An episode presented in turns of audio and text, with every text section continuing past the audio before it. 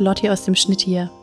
Wir sind zwar heute schon bei der 19. Folge von unserem Podcast Nachgeburt, aber trotzdem sind auch wir vor technischen Fehlern mal nicht gefeit. Dem Fall muss ich leider sagen, war ich schuld.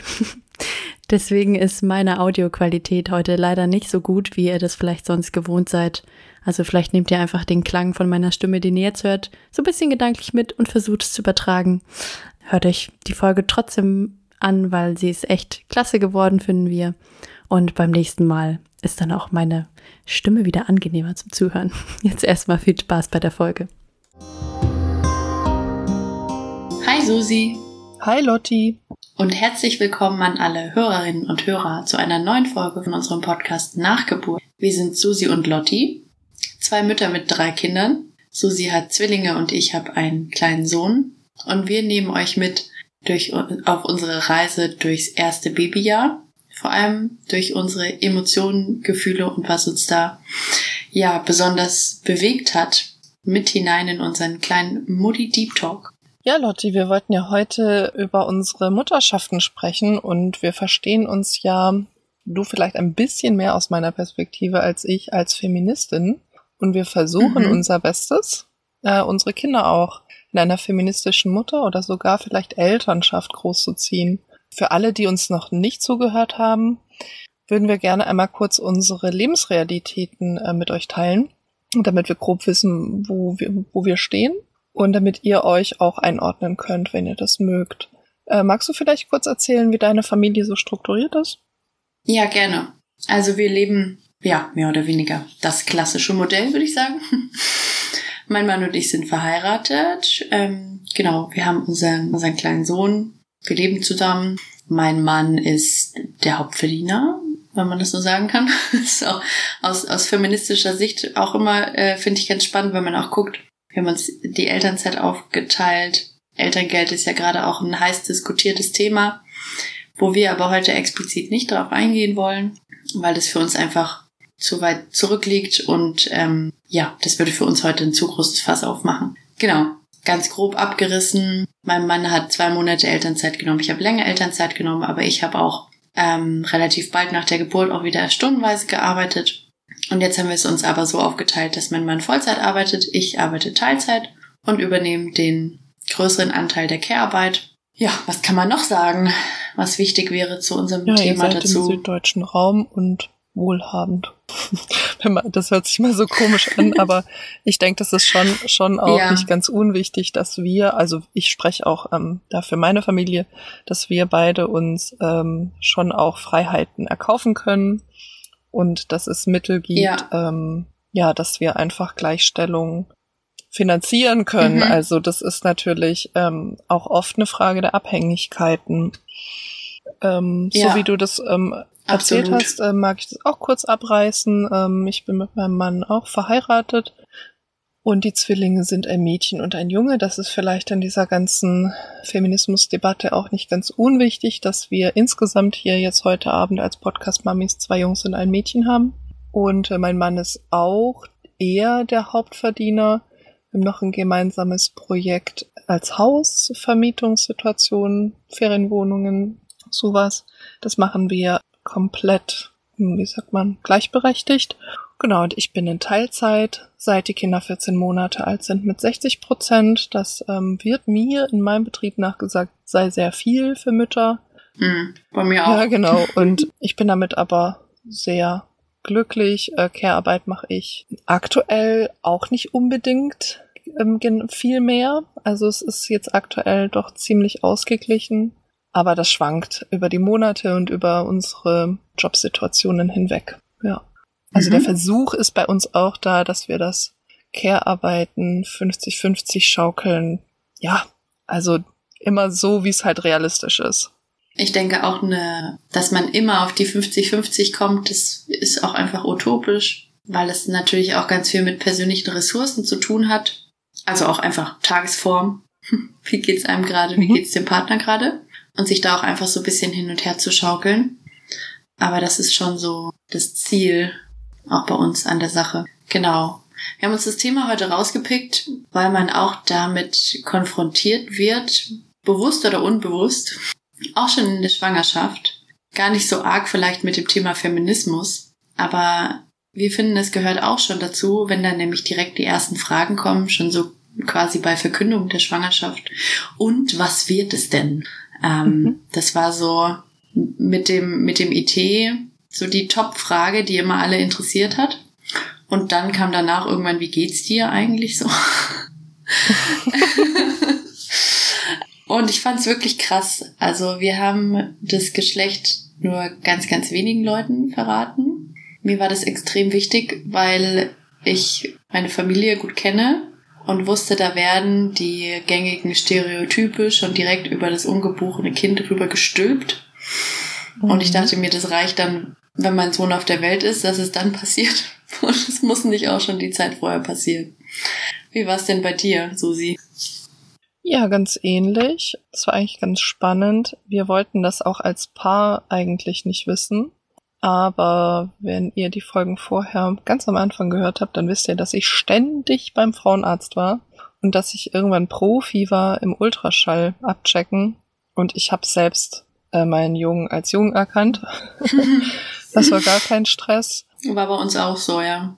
Ja, ja, und, und also das da, das war überhaupt, also das war total ganz eindeutig. Bei unserer Tochter, da war ich mir dann tatsächlich auch lange nicht sicher. Es war mir aber auch ein Stück weit, also gleichwertig, fast schon egal. Ich habe äh, da einfach ganz andere Sorgen gehabt. Mhm. Aber ich habe auch immer versucht, ähm, daraus kein Thema zu machen in der Schwangerschaft und eigentlich auch später nicht. Das heißt, ähm, selbst als dann irgendwann immer klarer wurde, dass es ein Mädchen und ein Junge ist, ich hatte trotzdem nicht rosa und hellblau, ich hatte mittelblau und orange als Farben für meine Kinder ausgewählt, hm. ähm, eine ganze Zeit lang und auch viele helle Töne.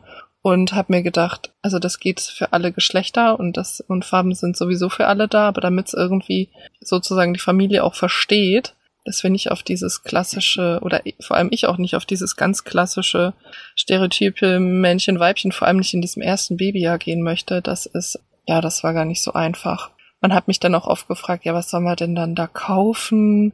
Was soll man euch denn da schenken, wenn wir das nicht wissen? Ja, mein Gott. Ah, das, ja, das war ganz, war ganz äh, auch traurig, einfach auch mhm. auf die, auf das, auf die ältere Generation draufzuschauen, die gar keine Fantasie hatten ähm, und auch heute nicht haben tatsächlich, da kreativ zu werden. Und äh, mal so ganz kurz zum Hintergrund dieses große Hellblau-Konstrukt ist ja wirklich ein Konstrukt. Also es ist quasi nur ein kapitalistisches Marketinginstrument, dass ähm, Jungen und Mädchen diese Farben so zugeschrieben werden. Es gab auch schon mal Zeiten äh, in der Menschheitsgeschichte, da war es andersrum. Also da war Rot eine totale Männerfarbe und Blau eher eine Frauenfarbe es ist natürlich viel toller ähm, als Unternehmen, wenn du Dinge zweimal verkaufen kannst, einmal in Blau und einmal in Rosa, wenn ähm, Eltern einfach Kinder zweien Geschlechts haben, weil sonst denken die sich, Mensch, das, das Drum, wie man in Bayern sagt, das brauche ich ja nicht ein zweites Mal.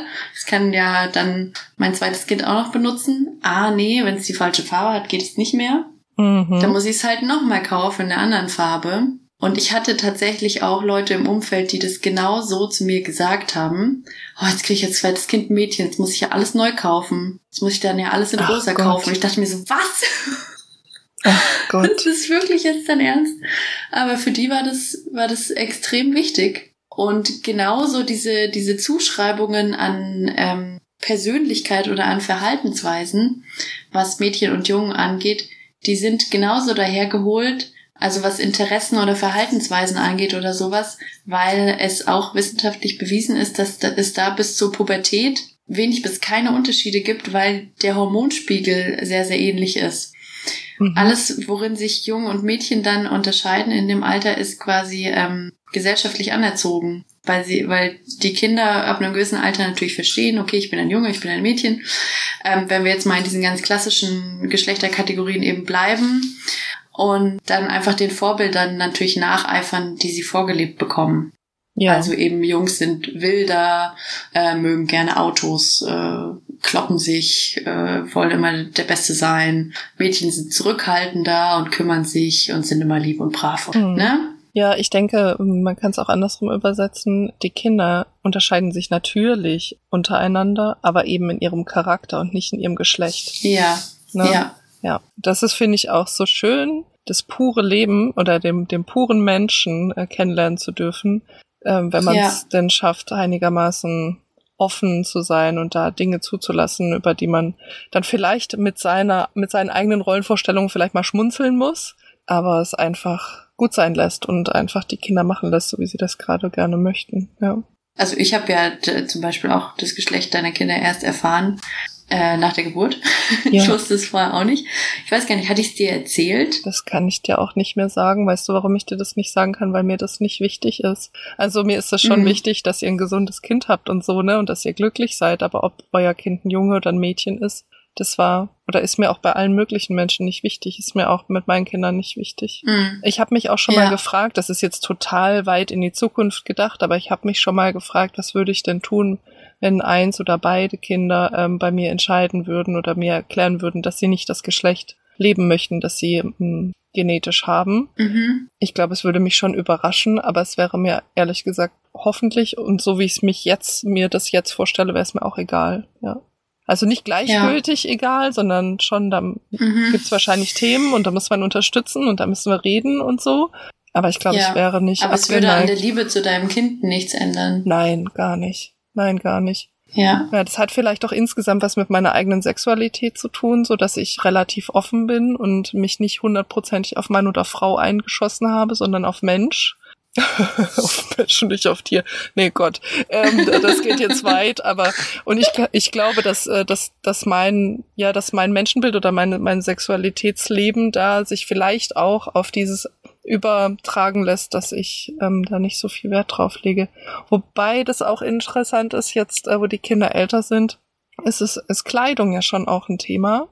Ähm, ja. was, was zieht man denn jetzt den Kindern an? Und jetzt sind die auch älter und dann kommunizieren die auch deutlicher und so. Und wir haben jetzt, ich glaube, zwei oder drei Kleider geschenkt bekommen für unsere Tochter und ich ziehe ihr die natürlich gerne an. Es sieht auch alles super süß aus und sie trägt es auch gerne. Wenn sie jetzt sagen würde, sie möchte das nicht, dann würde ich sie in Ruhe lassen. Aber da ist natürlich ja. dann schon dieses klassische junge Mädchen-Ding, das sieht man jetzt schon den Kindern mhm. an. Da bin ich gespannt, wie sich das entwickelt, weil so ein Thema hast du ja als Baby gar nicht. Und ich bin zum Beispiel bei meinem Sohn da sehr ja einfach praktisch unterwegs, was Kleidung angeht. Der trägt meistens immer eine Hose und ein T-Shirt oder eine Hose und Pulli. Aber bei Jungs hast du halt auch nicht so die, die Auswahl wie bei Mädchen. Ne? Bei Mädchen kannst du jetzt überlegen, träg, ziehst du dem Kind eine Hose an oder ein Kleid oder ein Rock oder mhm.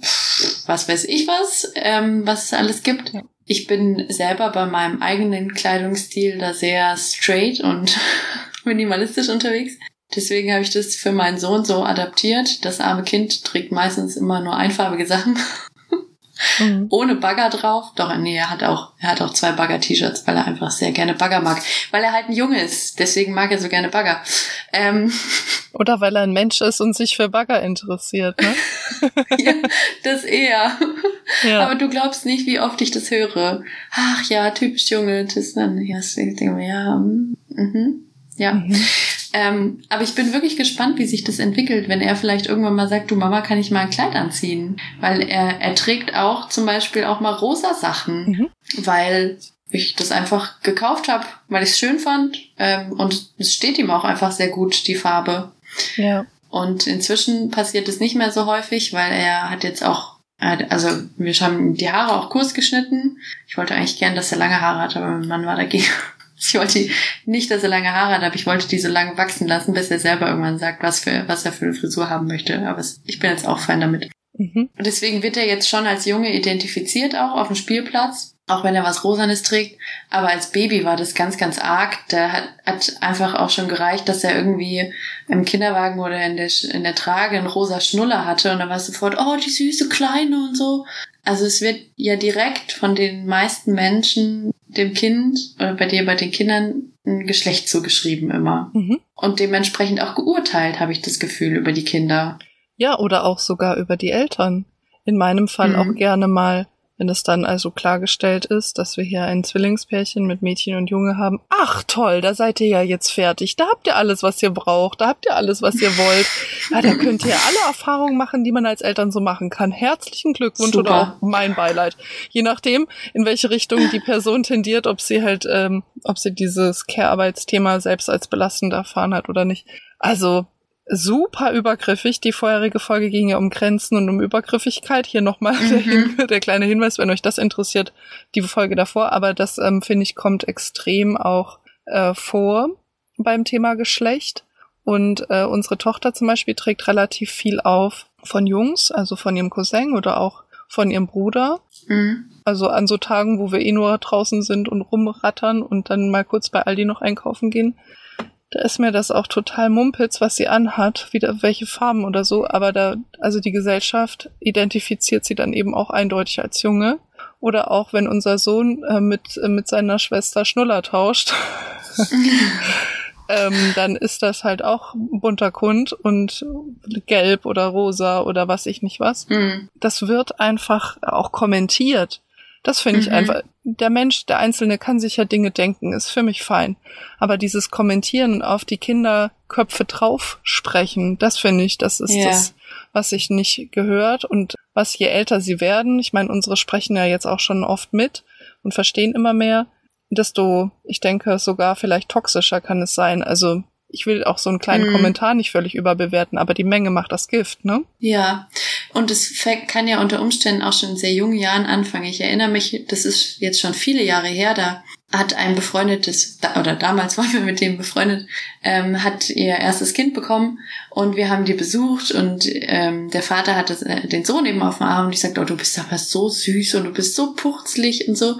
Und er sagt, nein, es ist ein starker Kerl und der wird mal ein richtiger Macher, so. Das Kind war zwei Wochen alt. Und ich durfte mhm. nicht zu dem sagen, dass er süß und pupslig ist, mhm. weil es ein Junge war. Und es geht ja dann weiter, je, je mehr die Kinder wirklich Kinder werden und nicht mehr Babys sind, werden ihnen ja automatisch so die klassischen Adjektive zugeschrieben. Also, dass man zu den Mädchen sagt, oh, du bist aber süß und du bist aber lieb. Und zu den Jungs, wenn die irgendwas machen und halt irgendwo hochklettern und was alle Kinder in dem Alter machen und rumrennen, so, oh, du bist der Schnellste und du bist so stark und so. Und ich habe jetzt selber keine Tochter, aber ich habe das eben bei anderen Eltern auch schon oft erlebt, dass die mit ihren Mädchen dann da anders umgehen und eben da zurückhaltender sind. Und mhm. da frage ich mich auch oft, mache ich das unterbewusst vielleicht? Also bin ich unterbewusst mit meinem Sohn auch so raufboldischer und vielleicht körperlicher und so mehr auf Action, als ich es vielleicht jetzt wäre, ähm, wenn ich eine Tochter hätte. Mhm. Wie, wie geht denn dir das jetzt, wo du ja beides hast? ja, interessant. Also ich glaube, dass ich mir ähm, diese Frage tatsächlich irgendwann mal auch ähm, vor einem Jahr oder so gestellt habe selber. Und bei uns ist es so, man würde die Geschlechter eigentlich vertauschen. Unsere Tochter ist der absolute Raufbold, der absolute Draufgänger mhm. oder die Draufgängerin. Sie klettert jetzt wirklich auf über zwei Meter hohe Kletterdinger, wie sagt man dazu, yeah. auf dem Spielplatz, solche großen Klettergerüst. Ja, Klettergerüstdinger und halt, wo eigentlich große Kinder drauf gehören. Und unser Sohn ist sehr empathisch, sehr gemütlich, sehr entspannt, hat auch für sein Alter zum Beispiel noch relativ wenig Wortschatz und ist aus meiner Sicht nicht dieser der Zuschreibung nach klassische Junge, außer dass er eben sehr groß ist, mhm. sehr schwer ist und sehr ja, das würde man vielleicht als maskulin bezeichnen, ne, wenn das jetzt ein größeres Kind wäre. Finde ich jetzt irgendwie schwierig, aber gut. In der, in der ja. Zusammenstellung Größe und Körpergewicht ist es klassisch Mädchen-Junge, ähm, so wie das halt sich erzählt wird, wie das ist, aber vom Charakter her sind sie eben vice versa. Und ich habe für mich festgestellt, ich bin mit beiden wild, aber sie fordern ja jetzt auch einfach ihre Eigenheiten ein oder das, was sie gerne machen mhm. möchten.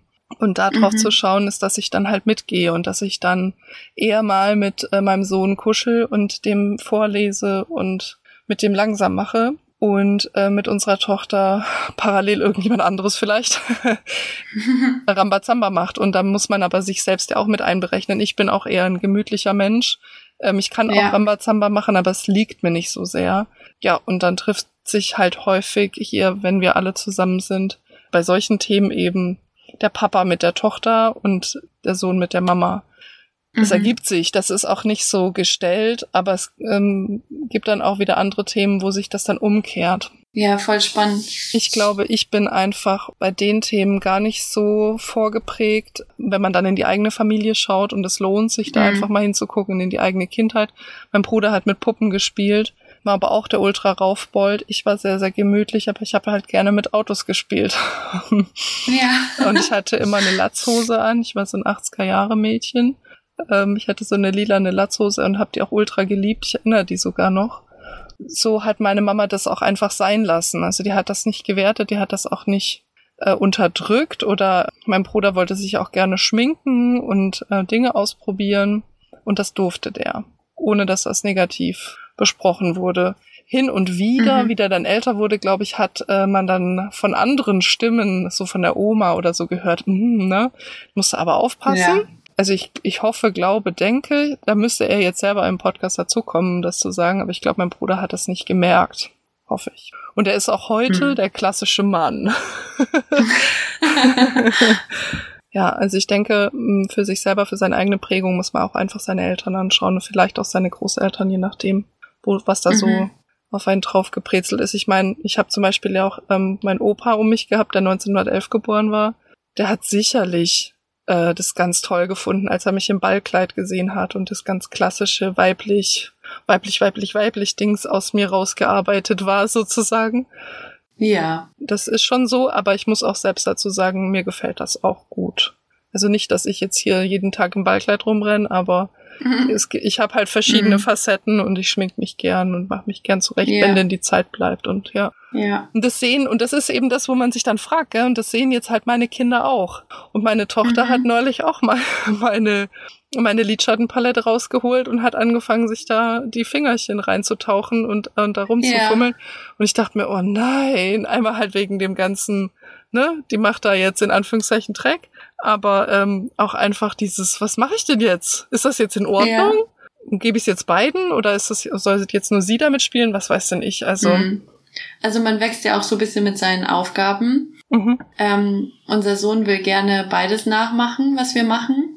Also er will sich auch gerne rasieren, wie der Papa. Das, dann geben wir ihm auch immer den Rasierer mit einem Aufsatz, dass er sich nicht rasieren kann. Und dann rasiert er sich wirklich immer so. das ist total herrlich, weil er macht genau den gleichen Gesichtsausdruck. Und ähm, er will sich auch gerne so die Haare föhnen, wie ich das mache, aber dann hat er zu viel Angst vorm Föhnen. Mhm. Und er will auch manchmal ähm, Schminke haben von mir oder Haargel von meinem Mann. Und dann tun wir immer so, als würden wir das machen. Also mhm. Ich mhm. gehe dann immer mit der Wimperntusche so zu seinem Gesicht und mach so tsch, tsch, aber ich mach's nicht wirklich drauf, ne? Ja, Genauso klar. wie Haargel, weil ich finde, das gehört jetzt nicht in so ein, in einem Gesicht, in ein Gesicht von einem Kleinkind jetzt rein. Mhm. Aber einfach, dass er da genauso dran teilhaben kann, wie wenn er jetzt äh, zu mir sagt, er will jetzt mit mir die Küche, die Küchenplatte abwischen. Mhm. Dann macht er das auch mit. Das ist erstmal was, was total Normales ist, was wir halt so machen. Ja. Kann sein, dass ich das irgendwann noch anders sehe jetzt für den Moment ist er halt auch zufrieden damit, wenn wir das so machen, ist er happy und dann fühlt er sich einbezogen und das ist alles gut und dann denke ich mir auch, okay, für den Moment reicht es jetzt ja auch. Das ist ja auch das Gute bei diesen ganzen Sachen, man kann ja immer nur bis zu dem Punkt gehen, bis die Kinder halt zufrieden sind mit der, mit der Rückmeldung, die sie kriegen oder mit der Einbeziehung und muss sich da jetzt nicht, nicht so schlimm den Kopf zerbrechen. Wir hatten jetzt gerade zum Beispiel in der Kita das Thema, dass ähm, einer der Erzieher aus dem Kindergarten ähm, sich als Transgender geoutet hat mhm. und eben gesagt hat, ich bin jetzt ein Erzieher und keine Erzieherin mehr. Und ähm, wir haben mit dem nichts zu tun, so ne, aber es gab halt einen Ausgehang. Und wir hatten aber auch den Fall, dass es eben ältere Kinder gibt bei uns in der Gruppe, die halt schon drei sind oder älter. Und die haben das schon mitgekriegt, aber der hat jetzt einen anderen Namen und der hat jetzt einen männlichen Namen und dann auch bei ihren Eltern halt nachgefragt haben. Und die waren dann natürlich völlig vor den Kopf gestoßen, so, wie erkläre ich das jetzt meinem Kind, ne, meinem Dreijährigen, das mhm. noch gar nicht mal wirklich selber weiß, was, was sind überhaupt Geschlechter, mhm. so, ne? Ja, da kommen noch, ich sag mal, spannende Themen auf uns zu wo ich auch noch nicht weiß, wie ich dann damit umgehe. Aber das Problem habe ich jetzt zum Glück noch nicht. Ja, doch, ich hatte neulich schon mal tatsächlich so ein Problem. Unsere Tochter wollte unbedingt den Penis unseres, also meines Mannes, ihres Papas besprechen und äh, war auch bei sich ähm, total interessiert, was da alles so los ist und warum ist das bei ihr nicht und warum ist das bei mir nicht und und da sind ja Parallelen und warum ist das bei ihrem Bruder und warum und so mhm. und bei der Puppe mhm. nicht und so weiter. Und es war super intensiv und es war auch, ähm, also da musste man dann auch erstmal besprechen, dass man das nicht einfach anfasst bei jemand anderem mhm. und um Gottes Willen. Ja. äh, wir haben das erstmal, weil wir, glaube ich, beide bisschen, das war so eine, wir sind alle gemeinsam im Badezimmer-Situation, da waren wir erstmal ein bisschen so, mm, okay, wir ziehen uns mal Unterwäsche ja. an. Und dann war das aber so intensiv für unsere Tochter, dass wir das echt richtig besprechen mussten. Und mein Mann hat super cool gemacht. Also ich weiß nicht, der war, als ob er total präpariert ist. Der hat sofort gesagt, ja, du bist ein Mädchen und die Mama ist eine Frau und Mädchen werden Frauen und Jungs werden Männer und erstmal das so stehen lassen, ne? Und erstmal so diesen biologischen Pfad einfach mhm. mal kurz abklopfen, so wie es normalerweise eben läuft. Ja. Und das fand ich dann richtig gut und dann war sie so, aha, aha, mhm, mhm. Ja, und das hat ihr dann gut gefallen und gereicht. Eben. Und irgendwann kommt der Punkt, da ja. reicht es dann, ne? Und die Kinder ähm, lernen ja auch, indem sie halt selber viele Fragen stellen oder Themen thematisieren und mhm. Sie ist erst zwei und ein bisschen was und trotzdem kommt es dann schon hoch. Es ist super spannend, fand ich. Ich dachte auch, das ja, kommt viel später, total. aber ja. Ja, aber das gehört ja auch, auch mit dazu. Bei den, bei den Jungs tendenziell früher als bei den Mädchen. Also ich weiß nicht, wie alt mein Sohn war, äh, als er sich das erste Mal halt am, am Penis rumgezuppelt hat, weil es einfach spannend ist. Mhm. Ich glaube halt ab dem Alter, als er greifen konnte, mein Mann war ein bisschen panisch, weil ich dachte, nicht, dass der was kaputt macht. und unser Kinderarzt war ganz relaxed und hat, glaube ich, gesagt, der darf da schon dran reißen. Hm. reißen? Oh Gott, oh Gott. reißen auch in dem Zusammenhang. Aber nee, halt so vom Prinzip her, wenn er, wenn er sich selber wehtut, merkt er es schon, ne? Ja, klar. Und das ist, ist ja ähm, auch so bezeichnend, wenn wir, wenn wir über Feminismus reden. Auch das bei Männern ist ja einfach das Geschlechtsteil viel sichtbarer und die beschäftigen sich viel früher damit tendenziell als eben Frauen, mhm. weil man es einfach nicht so sieht. Und äh, es ist aber eben total wichtig, auch sich mit solchen Themen auseinanderzusetzen, jetzt nicht nur mit der Geschlechtsidentität, sondern eben auch, was bringen eben diese Rollenklischees mit sich und warum sind Frauen benachteiligter in der Gesellschaft als Männer und so. Also da kannst du jetzt dann natürlich äh, irgendwann beide Seiten beleuchten und so. Mhm. Aber ähm, das ist für mich auch ein Auftrag, den ich, den ich quasi mitnehme, auch das dann meinem Sohn irgendwann zu erklären, ne? Mhm. Dass du möglichst feministisch prägen möchtest, meinst du? Dass er später sich auch mit seinen Mitschülerinnen, sagen wir mal, im Kindergarten, das lassen wir jetzt mal raus, aber eben in dem heranwachsenden Alter möglichst den Versuch, dass die Kinder schon den Versuch haben, äh, gleichgestellt zu agieren und äh, sich nicht aufgrund von Geschlecht irgendwie einzuordnen.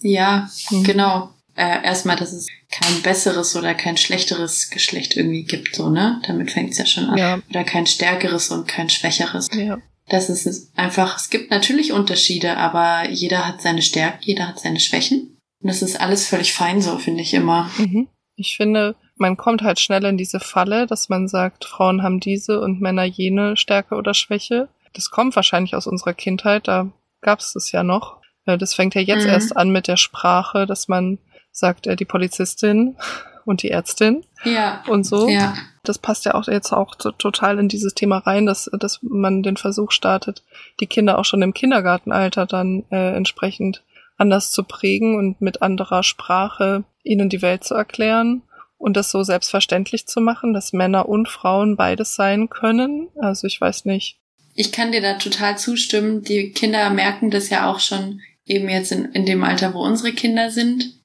Und ähm, du weißt ja bei solchen Entwicklungsschritten die, wann kommt der und ab wann nimmt mein Kind wirklich was wahr und fängt an, das auch so ja aktiv zu verarbeiten. Zum Beispiel, wenn, wenn meine Schwiegermutter da ist und, und mein Sohn, da war der äh, noch ein Krabbelkind, krabbelt rum und fängt an, da eine Zewa-Rolle, die irgendwie rumliegt, abzurollen. Und meine Schwiegermutter nimmt sie ihm aus der Hand und sagt, ah nee, das braucht die Mama noch zum Putzen. Mhm. Und da habe ich gesagt, ja, der Papa auch. Mhm. Solche Sachen. Oder unser Sohn will an die Bohrmaschine und darf nicht dran. Und da heißt es, na, die gehört dem Papa. Mhm. Nein, die gehört auch der Mama. Mhm. Genauso wie die Kreissäge. Mhm. Und so. Ja, spannend. Also da, werd, da werden ja auch diese, diese Dinge schon geprägt. Ja, voll. Äh, da bin ich auch ehrlicherweise nicht die feministischste Feministin überhaupt. Aber wir haben zum Beispiel im Haushalt dieses Ich mach die Wäsche, mein Mann kocht. Ähm, das ist ganz, ganz klar. Und das wird auch ganz selten getauscht, die Rolle, hm. äh, bis gar nicht. Und ich glaube, da werden wir unsere Kinder natürlich schon prägen, einfach weil das für uns so unsere, ja. das, was wir gerne machen oder was wir gut können, Geschichte ist. Mhm. Das ist ja auch eine ganz andere Herangehensweise zu sagen, hey, wir machen die Aufgaben, die wir gut können und die wir gerne machen, anstatt du machst es halt, weil du bist die Frau und du machst den Haushalt. So. Mhm, ja. Und so bin, mit diesen Rollenbildern bin ich halt aufgewachsen, weil mein Vater ist damit auch aufgewachsen und meine Mutter ist damit auch aufgewachsen und die haben es, mein Vater nicht hinterfragt, meine Mutter vielleicht schon eher, aber die kommt auch an und sagt, äh, zu mir immer, ja, das ist ja klar, dass dein Sohn Bagger mag, weil das ist, der ist ja auch ein Junge und so. Das ist ja klassischer Junge, ah, dass der immer so aktiv ist und dass der immer so, dass der so viel Kraft hat, weil der halt ein Junge ist. Sag ich, du Mama, ich kenne auch genug Mädchen, die so sind. Deine mhm. Tochter Susi zum Beispiel, ne? Oder noch eine andere, die auch so immer auf Zack und Action und was weiß ich. Ja, nee, nee, nee, das gibt's nicht. Ich mir denke, hä? Schade. Ich, hab, ich, dir, ich hab dir das gerade erzählt. Das ist natürlich jetzt auch der Mutter-Tochter-Konflikt, der da irgendwo mit reinspielt, aber das ist so, so fernab von ihrer Lebensrealität, weil es einfach für sie nicht sein kann. Mhm. Und wenn ich an meine Kindheit zurückdenke, die Persönlichkeit von meinem Bruder und mir, die haben auch dem den klassischen Rollenbildern sind denen entgegengekommen. Also ich bin introvertiert, mein Bruder ist extrovertiert. Ich war schon immer eben eher zurückhaltend, mein Bruder Action rausgehen und so. Und ich habe halt Puppen geschenkt gekriegt und das ganze Gedöns, aber ich habe eigentlich dann irgendwann immer mit den Lego-Sachen von meinem Bruder gespielt, weil ich fand die viel spannender irgendwann. Es mhm. hat aber halt einfach mindestens vier Jahre, vier Jahre gedauert, weil wir den Altersabstand haben, bis diese, bis es diese Sachen halt gab, weil mir als Mädchen wurden die nicht geschenkt. Und ja. das ist was zum Beispiel, worauf ich auch ähm, so ein bisschen achte, weil langsam kommen wir ja in das Alter, wo es, also nicht wir kommen in das Alter, unsere Kinder kommen in das Alter, wo es wirklich schwieriger wird, ähm, auch auf so eine gewisse Geschlechtsneutralität zu achten, auch was die Kleidung angeht. Da finde ich es ganz, ganz arg, weil ich letztens war ich im Einkaufen, habe ein T-Shirt gesehen mit Blumen drauf in der Mädchenabteilung, weil wir jetzt halt in diesen Größen sind, wo mhm. wirklich ganz aktiv in Mädchen und Jungen unterschieden wird.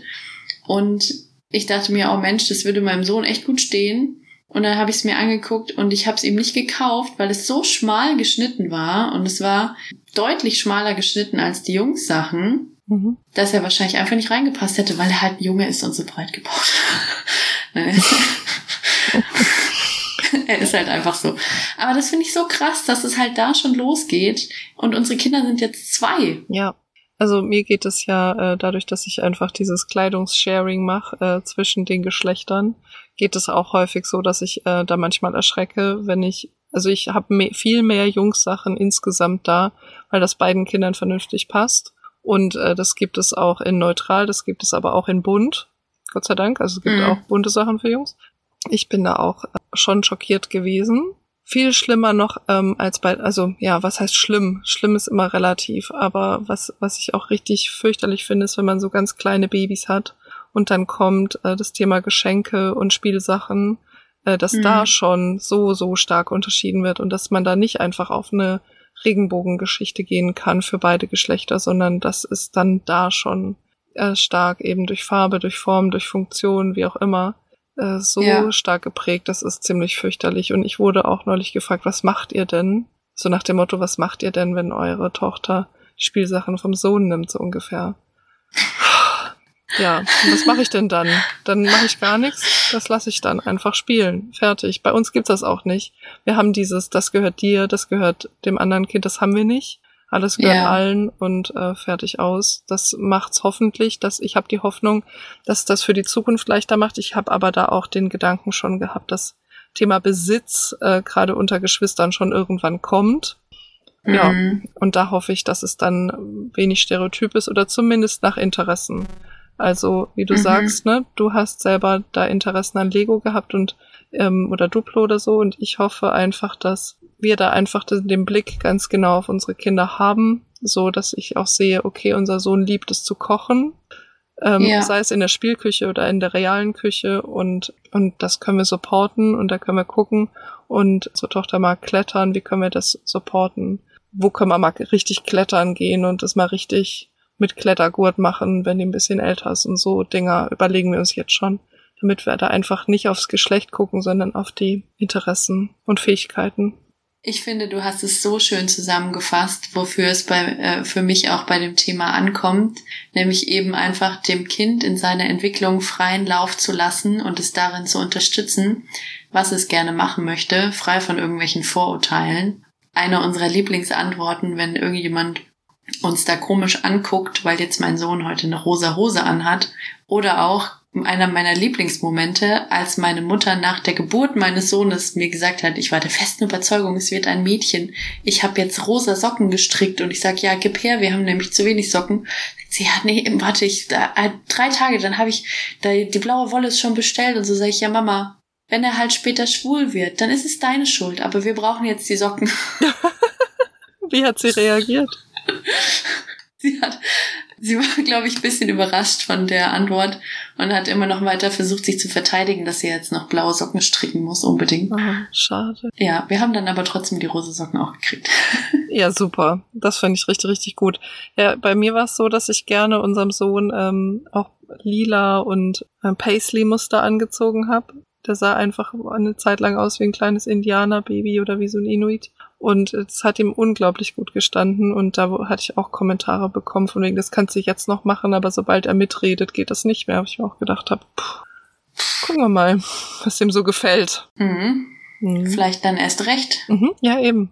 Wir haben jetzt ganz schön viel über unsere Kinder und den Umgang mit unseren Kindern und deren äh, Geschlechtsidentität gesprochen und darüber, dass wir sie möglichst positiv in dieses äh, Leben, das da auf sie zukommt, entlassen wollen zu dem Thema. Wo man, finde ich, noch einmal hingucken kann, ist das Thema, wofür haben wir uns entschieden, ähm, als selbst als Eltern, als Mütter, nämlich mhm. ein relativ ähm, fortschrittliches, aber doch immer noch konservatives Modell in der Art und Weise, wie wir verdienen, wie wir arbeiten mhm. und was wir so mit unserem übergebliebenen Leben zwischen Care-Arbeit und Erwerbsarbeit noch so tun, nämlich zum Beispiel Podcasten.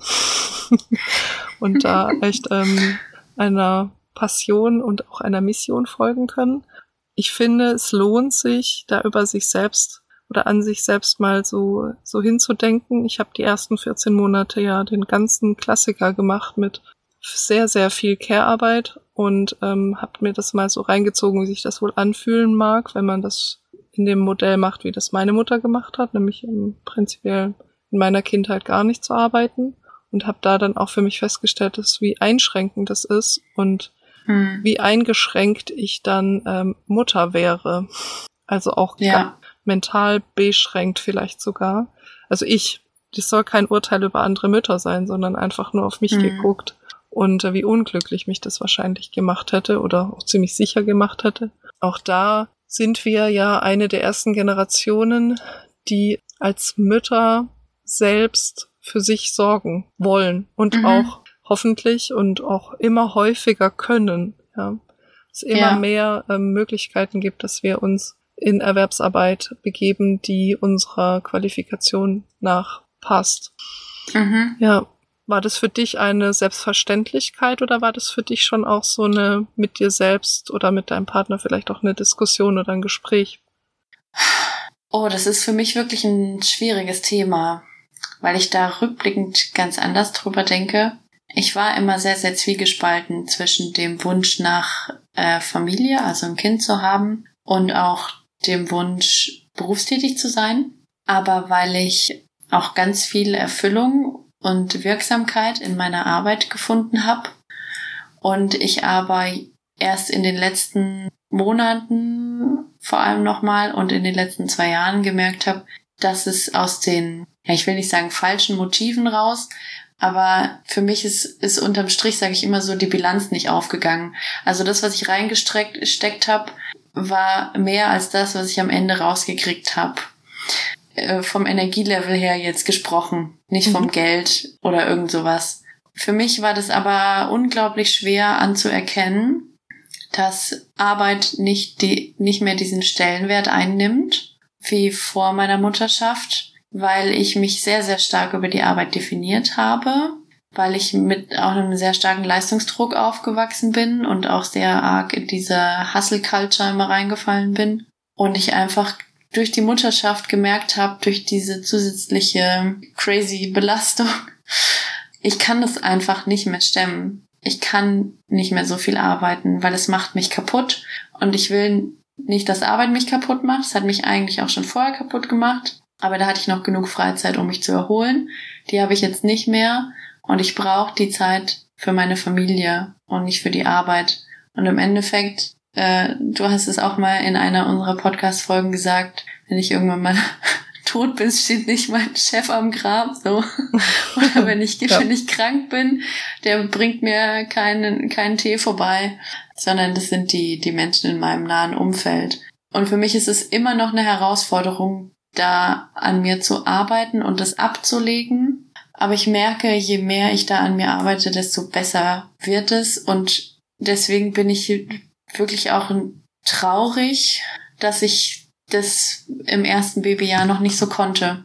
Weil für mich war Arbeit da auch eine gewisse Ausflucht aus dieser für mich sehr, ja, vereinsamenden Rolle auch in dieser Zeit. Ich war auch einfach enttäuscht, dass ich nicht die komplette Erfüllung darin gefunden habe, Mutter zu sein und dann einfach gesagt habe, Arbeit ist mir jetzt völlig egal, Mutter sein ist das Allerschönste. Das habe ich mir wahrscheinlich insgeheim auch so gewünscht, aber das ist einfach nicht eingetreten und ich beneide wirklich die Frauen, bei denen es so ist.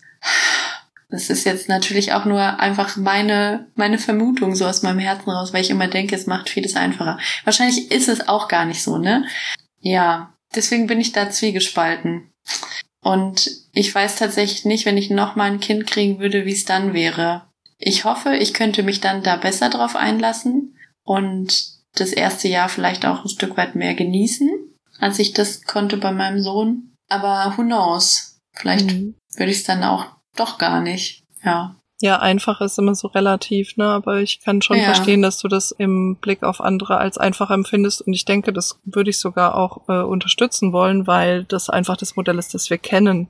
Dass das, das uns mhm. vorgelebt wird und das so stark idealisiert ist. Den eigenen neuen Weg zu kreieren, sich das Umfeld zu schaffen, mit einzubeziehen, vom Umfeld dafür zumindest Akzeptanz oder Respekt sich einzuheimsen oder auch einfach mal so, ey, das ist total cool, wie ihr das macht. Ähm, ich will da mitmachen oder ich, ich will euch unterstützen oder ich will das auch so machen, ne? Das dauert ja. Das ist ja häufig ein Ausprobieren und auch vielleicht manchmal ein ja. Kampf gegen oder was heißt gegen. Hm. Einfach ähm, die Stirn zeigen und sagen, nee, ist mir egal. Äh, zum Beispiel in meinem Fall meiner Mutter zu sagen, nee, ist mir egal, ich ähm, ich höre dich zwar und ich sehe, dass du das jetzt hier komisch findest, dass ich die Kinder mit 14 Monaten in so vier Tage Betreuung gebe. Ja. Aber ich gucke auf meine Kinder und ich gucke auf mich und auf meine Familie und auch natürlich auch auf unseren ja. Familienpapa in dem Fall. Und dann schauen wir mal. Und das ist nicht einfach. Also es ist einfacher, das anders zu machen, erstmal vom Kopf her. Später mhm. zeigt sich dann, für mich ist das natürlich so viel einfacher, weil ich mein Bedürfnis sehe und das lebe. Ja. Aber dieses Eingefahrene zu durchbrechen und neue Wege zu gehen und Dinge anders, wirklich anders vorzuleben und da dann auch vollends dahinter zu stehen, das ist natürlich mit sich selbst und mit dem, mit der Erwerbs- und Care-Arbeitsgeschichte das erste Mal ausprobieren und das ist aber halt dann auch krass das Vorleben an uns, also für unsere Kinder. Und das finde ich ja. lohnt sich, also der ganze Aufriss, dazu gucken, was man braucht, damit man gut, damit es einem gut geht das, das lohnt sich total. Und was auch immer das bedeutet, ne? Ist auch, wie du sagst, völlig fein, wenn es ähm, Mamis gibt, die zu Hause bleiben und das richtig, richtig gut finden und vielleicht sogar noch ein neues Hobby entdecken oder weiß ich nicht. Ja. Bist du, hattest du auch oft diesen Spruch gekriegt, ja, die Mama ist halt einfach immer am besten? Also wenn zum Beispiel Kind weint und du nimmst es auf den Arm und dann hört das Kind auf zu weinen und dann sagt irgendjemand, ja, über die, über die Mama geht halt nichts drüber, so. Bei Mama ist es halt am besten. Mhm. Ja, das ist ähm, ziemlich weit verbreitet. Ich weiß nicht, ob ich ähm, da so ganz, ganz stark mit konfrontiert wurde, weil das mit der Mama ja immer so relativ war in meiner frühen Mutterschaft, äh, war ich ja auch oft abwesend aufgrund von Gesundheit. Ich glaube, das wäre schon sehr schmerzhaft gewesen, wenn man mir das immer wieder gesagt hätte, ja, die Mama ist die Beste, aber Mama ist nicht verfügbar. so, ne? Weil die mhm. liegt gerade in einem anderen Zimmer oder was weiß du nicht was. Ich kenne das Narrativ auch, auf jeden Fall. Ich kenne das und ähm, ich war und bin damit natürlich auch konfrontiert gewesen. Das mit der Zwillingsmutterschaft oder Elternschaft ist dann halt in unserem Fall Gott sei Dank so gewesen, dass wir da viel auch geteilt haben und weiß ich nicht, gerade weinen und in Schlaf tragen und so haben wir im Wechsel hingekriegt meistens. Also für mein Verhältnis ist das ein schmerzhaftes Narrativ, weil ich das gar nicht so bringe mhm. und auch nicht bringen konnte. Ja, und ich glaube, du kannst dem halt auch nie gerecht werden, weil entweder hast du das Gefühl, du kannst es nicht bringen oder du willst es nicht bringen, wie ich das auch oft hatte, dass ich mir dachte, ich will nicht die einzige Person sein, die das kann. Mhm. Ich will bitte auch, dass es jemand anders kann jemand anders, dass jemand anders meinen Sohn ins Bett bringen kann, dass jemand anders den auf den Arm nehmen kann und er hört auf zu weinen. Mhm. Ich will nicht, dass diese Verantwortung alleine tragen müssen. Ja, und das ist das eine, ne? Schau, da willst du dich entlasten. Das andere ist aber auch dein Kind. Für mein Gefühlsleben ist das auch häufig so, dass ich mir denke, unsere Kinder dürfen bitte lernen, dass sie der Menschheit vertrauen dürfen. Ich habe damit halt mhm. selber so ein großes Thema ich bin damit groß geworden, also dass die Familie bei Vater, Mutter endet, so ungefähr. Wem anders kannst du nicht vertrauen. Ich habe halt sogar noch gelernt, auch deinem Vater kannst du nicht vertrauen. mhm. Gut, das ist meine Geschichte, ne? Aber egal, die, ähm, die schwingt ja auch immer irgendwo mit. Und bei mir ist es, für mich ist es so ein Ding, dass ich recht zügig, ähm, ich habe hab in dieser Geburtsthematik immer auf das Geburtsteam geschaut, also für mich in mir drin. Ich sage, ich habe ein Team, ich muss das nicht ganz alleine machen, da sind noch mehr Menschen. Und so ging das ja ganz schnell weiter. Da sind noch mehr Menschen, die die Kinder versorgen. Einmal Mediziner und Krankenschwestern und Pflegekräfte und sowas. Und dann hier eben auch, da ist jemand, der kümmert sich noch mit um die Kinder neben Vater, Mutter. Das war unsere Haushaltshilfe und, und, und, ne? Ich hatte immer irgendwo so Anknüpfungspunkte und das versuche ich immer so möglichst weit zu halten. Also zum Beispiel heute, wenn abends äh, uns, unsere Kinder aufzählen, wer alles da war oder was sie alles erlebt haben, dann kommt immer die Oma und die Tagesmutter gleichwertig mhm. mit rein. Ja, und das ist ganz mhm. normal mhm. so und das finde ich so arg schön, dass die immer mit aufgezählt wird. Ja, das, bei meinem das, Sohn auch. Ja, ja, und das, und das ist so, ich finde, das ist so Gold wert und ich weiß nicht, ob ja. ich das als Kind jemals so äh, empfunden habe. Ich glaube nicht, weil meine Eltern mir was anderes vorgelebt haben. Mhm. Ja. Und dieses sprichwörtliche Dorf und so, das ist ja auch sehr feministisch eigentlich. Ja. Dass wir das brauchen oder zumindest äh, uns das kreieren dürfen. Ja, weil es uns die Unabhängigkeit ermöglicht eben auch, ne? Ja. Weil genau. es uns ermöglicht, arbeiten zu gehen, weil es uns ermöglicht, ein eigenes Leben in Anführungszeichen zu haben und nicht nur, ich sag's jetzt mal ganz provokativ, gefesselt am Herd daheim bei den Kindern zu sein. Mhm. Ja. Ja, absolut. Und es ermöglicht auch den Kindern eine feministische Kindheit zu haben. Nämlich eine, die nicht gefesselt an die Mutter am Herd bedeutet. Das darf man auch mitdenken. Ja, sondern eine, wo sie sich eben möglichst so entfalten können, wie sie das gerne möchten und brauchen, um ihre kleine Persönlichkeit zu entwickeln. Und ja, selbstbewusste, selbstsichere, feministische Menschen. Das wäre eine schöne Sache, wenn das klappt, oder? Ja, also ich weiß nicht, wie lange wir dieses Podcast-Projekt machen. Wir müssen in 18 Jahren nochmal vorsprechen hier. Dann mit unseren Kindern als Gästen. Boah, das wäre echt krass. Abgefahren, oder? Ja, ah. voll. Okay, lassen wir das mal so stehen. Also wenn ihr uns in 18 Jahren auch noch hören wollt, dann abonniert diesen Podcast, liked uns und folgt uns auch gerne auf Instagram und bleibt immer dran äh, gerne auch immer mit so ein bisschen Spritzer Humor neben diesem ganzen diepen Kram, den wir so gerne besprechen. Wenn ihr mit uns interagieren wollt und uns eure eigenen Themen, vielleicht auch Themenwünsche oder Kommentare hinterlassen wollt, könnt ihr das, wie gesagt, jederzeit auf Nachgeburt-Podcast, das ist unser Instagram-Kanal machen oder per E-Mail an nachgeburt.podcast.gmail.com. Genau, und wir freuen uns über alle Rückmeldungen, alles Feedback, was wir, egal über welchen Teil von euch bekommen. Und wir freuen uns vor allem, wenn ihr auch in der nächsten Folge wieder einschaltet. Ich freue mich schon drauf, Susi. Ich mich auch. Bis dann. Bis dann.